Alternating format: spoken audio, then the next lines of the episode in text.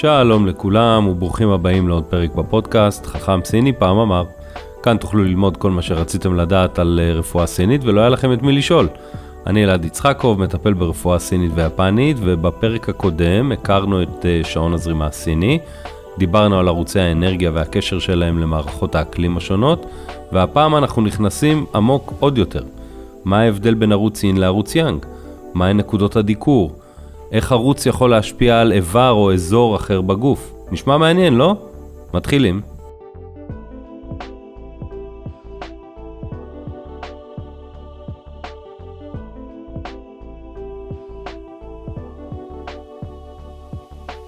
התנועה של הערוצים בגוף דומה לזרימת המים בטבע.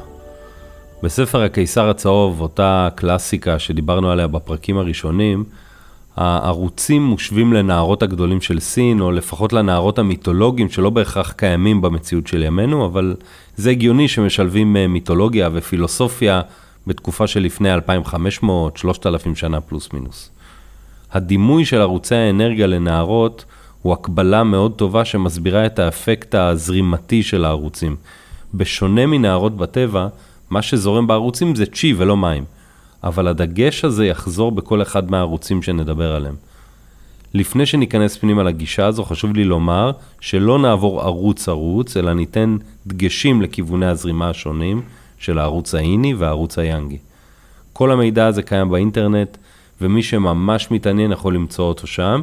בכל זאת יש כמה דגשים שכדאי להכיר לצורך השיח שלנו. הערוצים היאנגים זורמים מלמעלה למטה, מהשמיים לכיוון האדמה האינית. יש כאן עוד חלוקה, והיא שהערוצים היאנגים של הידיים זורמים מקצות האצבעות לכיוון הראש, והערוצים היאנגים של הרגל זורמים מהראש לכיוון הרגליים. הערוצים האינים זורמים מלמטה כלפי מעלה, מהאדמה האינית לכיוון השמיים. הערוצים האינים של הרגליים זורמים מהרגליים לכיוון מרכז הגוף, והערוצים האינים של הידיים זורמים ממרכז הגוף לכיוון אצבעות הידיים. דבר נוסף שחשוב לדעת על הערוצים הוא שכל ערוץ עובר באיבר שלו, כלומר ערוץ הקיבה עובר בקיבה, ערוץ הכבד עובר בכבד וכן הלאה. מה שמעניין הוא שהערוצים מתחברים לעוד איברים ולעוד אזורים שבעיניים לא סיניות יכולים להיראות מוזרים ותלושים. למשל, כל איבר איני מתחבר גם לבן זוג היאנגי שלו ולהפך. הטחול מתחבר לקיבה, הלב מתחבר למעי הדק. הריאות למעי הגס וכן הלאה. זה מראה את הקשר בין האיברים וגם מראה שערוץ אחד יכול להשפיע על כמה איברים אם מכירים את הקשר ביניהם. בנוסף הערוצים עוברים באזורים מסוימים והם אחראים במרכאות או משפיעים על האזורים האלו. אם מטופל מתלונן על כאב או בעיה באזור מסוים בגוף, אני אוכל לדעת מי הערוץ המעורב שמשפיע או עובר באזור הזה ולטפל בו.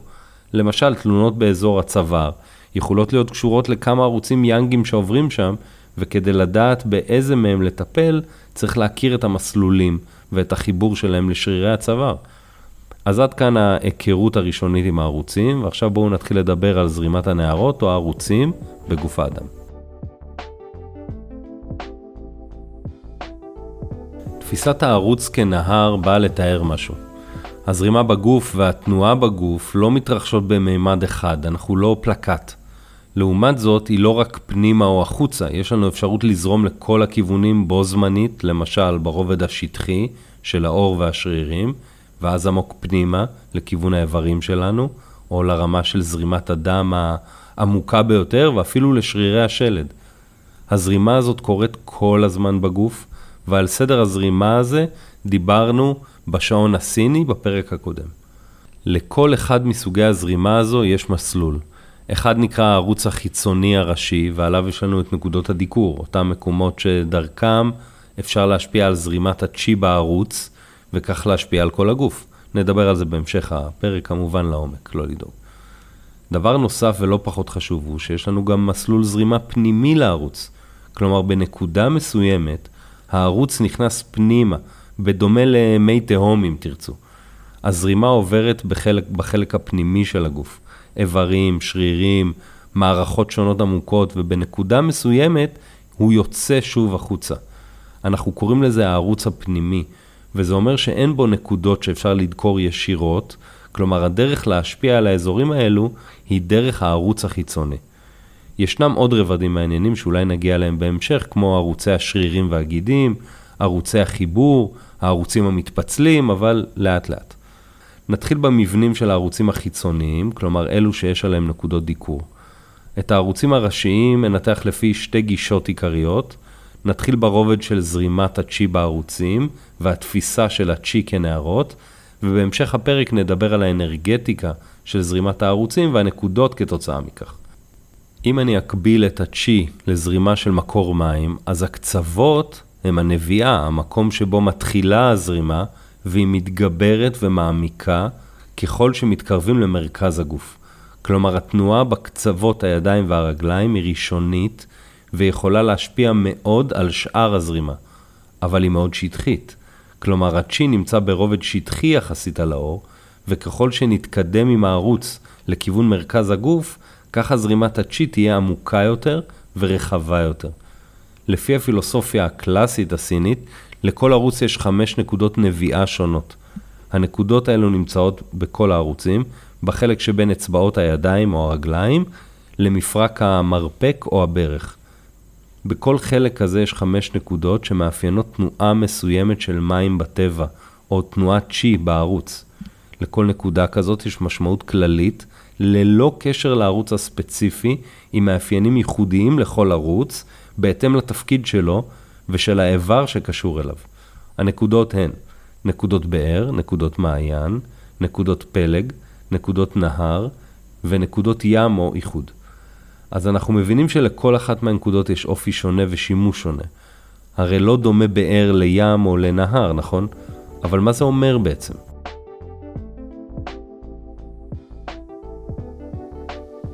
אנחנו נכנסים עכשיו לחלק שהוא מאוד קליני מצד אחד, ומצד שני מאוד פילוסופי. ממש אין צורך לדעת באיזה נקודות לדקור את עצמכם, או לזכור בעל פה מה התפקיד של כל נקודה. אין מבחן בסוף, אני לא מחלק תעודות. ההבנה שיש משמעות למיקום של כל נקודה עולה כמעט בכל טיפול עם כל מטופל. למה דווקא הנקודה הזאת? איך זה עובד? איך אתה יודע איזה נקודה לדקור? כולן שאלות טובות, ועכשיו שיש לכם רקע, אתם יכולים להבין את העומק של מה שקורה בתוך הטיפול. אני מאמין שכשאנחנו מבינים לעומק מה עובר עלינו, הדרך לריפוי מהירה יותר ויותר אפשרית. אז חוזרים לנקודות. נקודות הבאר נמצאות בקצות האצבעות של הידיים או הרגליים, תלוי בערוץ ואיפה הוא זורם כמובן.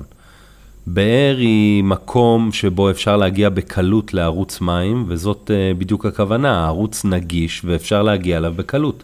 הצ'י שם שטחי. עם זאת, אם אני מזהם באר, אני יכול לזהם את מי התהום שנמצאים בעומק שלה, כלומר, יש שם פוטנציאל גדול מאוד לשינוי. כשאני רוצה להתחיל תנועה שתשפיע על זרימת הצ'י בכל הערוץ, אני אשתמש בנקודות הקצה האלו. למשל בבעיות כאב לאורך הערוץ, או אה, כמו שהן מכונות, תקיעות בערוץ. אני גם יכול להשתמש בהן כדי להוציא עודפים מהערוץ בטכניקה שנקראת הקזת דם. העבודה על הנקודות הבאר יכולות להשפיע על כל הערוץ כאמור. על נקודות המעיין, הנקודה השנייה בעצם, נאמר שהן מטפלות במצבי חום לאורך הערוץ. שם יש התחלה של זרימה לעומת הבאר שבה המים עומדים, אבל היא לא תנועה חזקה, והיכולת להשפיע על כל הערוץ קטנה יותר. אני משתמש בהם בקליניקה כדי לאבחן עודפים או תקיעויות בערוץ ייני, או בהוצאה וניקוז של חום מערוצים יאנגים. על ההבדלים בין הערוצים נדבר בשלב הבא, והוא השלב האנרגטי. נקודות פלג מאפשרות לחזק את הצ'י בערוץ, במיוחד בערוצים האיניים. נאמר ששם מתחבר אה, לערוץ היואנצ'י, אותו צ'י המקור מהכליות, מה שמאפשר לי במצבים של חולשה, כאב או כבדות בגוף, לתת uh, תוספת של צ'י לערוץ. אני צריך להביא בחשבון כמובן שמצב היואנצ'י בכליות תקין. נקודות הנהר כבר נמצאות בחלק מתקדם יותר בזרימה, השינויים מתרחשים אבל הם איטיים יותר. אני אשתמש בהם במצבים כרוניים, כמו בעיות מפרקים או שיעול כזה שלא עובר. ונקודות הים מסמלות את ההתאספות של הצ'י בערוץ, ומשם את הכניסה שלו לתוך מערכות העמוקות יותר בגוף. תהיה להן השפעה על האיבר עצמו, כלומר נקודות הים של הקיבה תשפיע על תפקוד האיבר קיבה וכן הלאה. היא תזכיר לאיבר את הכיוון הנכון שהוא צריך לזרום אליו. ואנחנו נטפל בעזרתם במצבים של מה שאנחנו קוראים לו צ'י מורד, כלומר במקום שהקיבה תוריד את המזון למטה, היא מעלה אותו למעלה, וההתבטאות של זה היא בהקאות או בצרבות ו- וכן הלאה. נקודות הים נמצאות באזור מפרק הברך או המרפק. הן עמוקות יותר, והצ'י שזורם דרכן הוא עמוק יותר. אז לסיכום, נקודות הבאר נמצאות בקצוות הידיים או הרגליים, ממש בקצה שורש הציפורן. אחרי נקודות המעיין והפלג ממשיכים במסלול לאורך הערוץ. נקודות הנהר לרוב עוברות דרך מפרק היד או הקרסול, ומשם לנקודות הים במרפק או בברך.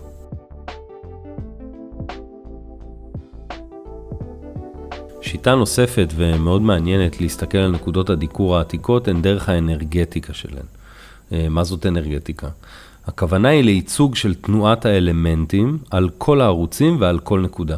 כלומר, כל אחת מהנקודות שציינו קודם, באר, מעיין, פלג וכו', יכולה להיבחן גם כנקודת אלמנט. איך זה מסתדר, אתם שואלים? שוב, יש כאן שילוב שאני מניח ששמתם לב אליו, העמקה בחומר, הוספת רבדים נוספים שעוזרים לדייק ולחדד, ולדעתי גם להסביר את הכוונה אה, של הפילוסופיה הזאת. אז בואו נתחיל. חזרה קצרה על תנועת האלמנטים. ציינו בפרקים הקודמים שכל אלמנט מייצג בעצם תנועה גדולה בשמיים, ופירטנו על זה עד לתנועה ואופי מסוים של חומרים שונים בטבע ובגוף האדם. למשל, תנועת ההתרחבות של העץ או ההתכנסות של המתכת, העלייה למעלה של האש והירידה למטה של המים, והתנועה המעגלית או הטרנספורמציה של אלמנט האדמה. עכשיו נניח את התנועות האלה על ערוצים. נתרכז בהבדלים בתנועות בין ערוצי היין והיאנג, אבל בעצם יש הבדל בין כל הערוצים השונים בגוף. עוד רגע תבינו. הערוץ הייני מתחיל את התנועה שלו מנקודת הבאר, מלמטה, מהקרקע כלפי מעלה למרכז הגוף, או ממרכז הגוף כלפי חוץ, לגפיים. התנועה הזאת אומרת בעצם שראשית התנועה של הערוץ הייני הוא בגדילה וצמיחה כלפי חוץ. לכן, הערוצים היינים מתחילים את התנועה שלהם מאנרגטיקה של עץ. כלומר, העץ מסמל תנועה של התרחבות. הבנתם למה? אני אגיד את זה שוב. ערוץ ייני עולה למעלה, לכיוון השמיים היאנגים. כדי להצליח לעשות את זה, במרכאות כמובן, הוא צריך קודם כל להתחיל בתנועה חזקה שמאפיינת את אלמנט העץ. בהמשך הנקודות אנחנו מתקדמים לפי סדר האלמנטים כמו שאנחנו מכירים, אש, אדמה, מתכת ומים. בשלב הבא אפשר להקביל את זה לתנועת הזרימה שציינתי קודם, של באר, מעיין, פלג וכו', ולראות את החיבורים היפים שנוצרים. נקודת הבאר, שבה האפשרות לעשות שינוי מאוד חזקה ויכולה להשפיע על כל הערוץ, היא גם נקודת העץ, שהתנועה בו היא מאוד חזקה. אז בערוץ האיני נקודות הקצה הן באר ועץ, והן מאפשרות תנועה חזקה בערוץ ועלייה חזקה מעלה, עם כיוון הערוץ. נקודות המעיין מטפלות במצבי חום בערוץ, ועל הערוץ האיני, הנקודות האלה הן נקודות עם אנרגטיקה של אלמנט האש. שוב אנחנו רואים את החיבור היפה הזה. נקודות הפלג בערוצים מינים מחוברות ליואנצ'י ומאפשרות לחזק את הערוץ. האפשרות לחיזוק הערוץ מאפשרות שינוי, גדילה וטרנספורמציה בערוץ, וזאת אנרגטיקה של אלמנט האדמה. נקודות הנהר מתקשרות לאנרגטיקה של מתכת, שבהן התנועה היא יותר עמוקה ויותר פנימה בערוץ. אני מקשר את זה לרובד עמוק ונסתר יותר, התנועה היא יותר עמוקה בערוץ, ולכן מתאימה לטיפול בבעיות כרוניות. לנקודות הים האנרגטיקה של אלמנט המים. זאת הכניסה הכי עמוקה פנימה, והיא משפיעה על רובד האיברים, מטפלת בצ'י מורד, צ'י שאיבד את הכיוון, והמים כאילו מורידים ומרגיעים את התנועה שלו. כל זה בערוצים האינים. התנועה היא מלמטה למרכז הגוף, או ממרכז הגוף לידיים. לכן התנועה היא כזאת, להבנתי. בערוצים היאנגים המצב קצת שונה. התנועה היא מלמעלה למטה, וזה משנה את סדר התנועה של האלמנטים בערוץ. מוכנים?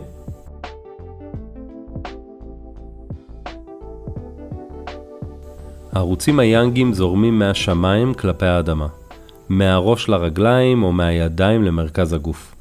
התנועה שלהם היא לכיוון מטה, בשונה מהערוצים האינים. כלומר, התנועה ההתחלתית שלהם היא כלפי מטה.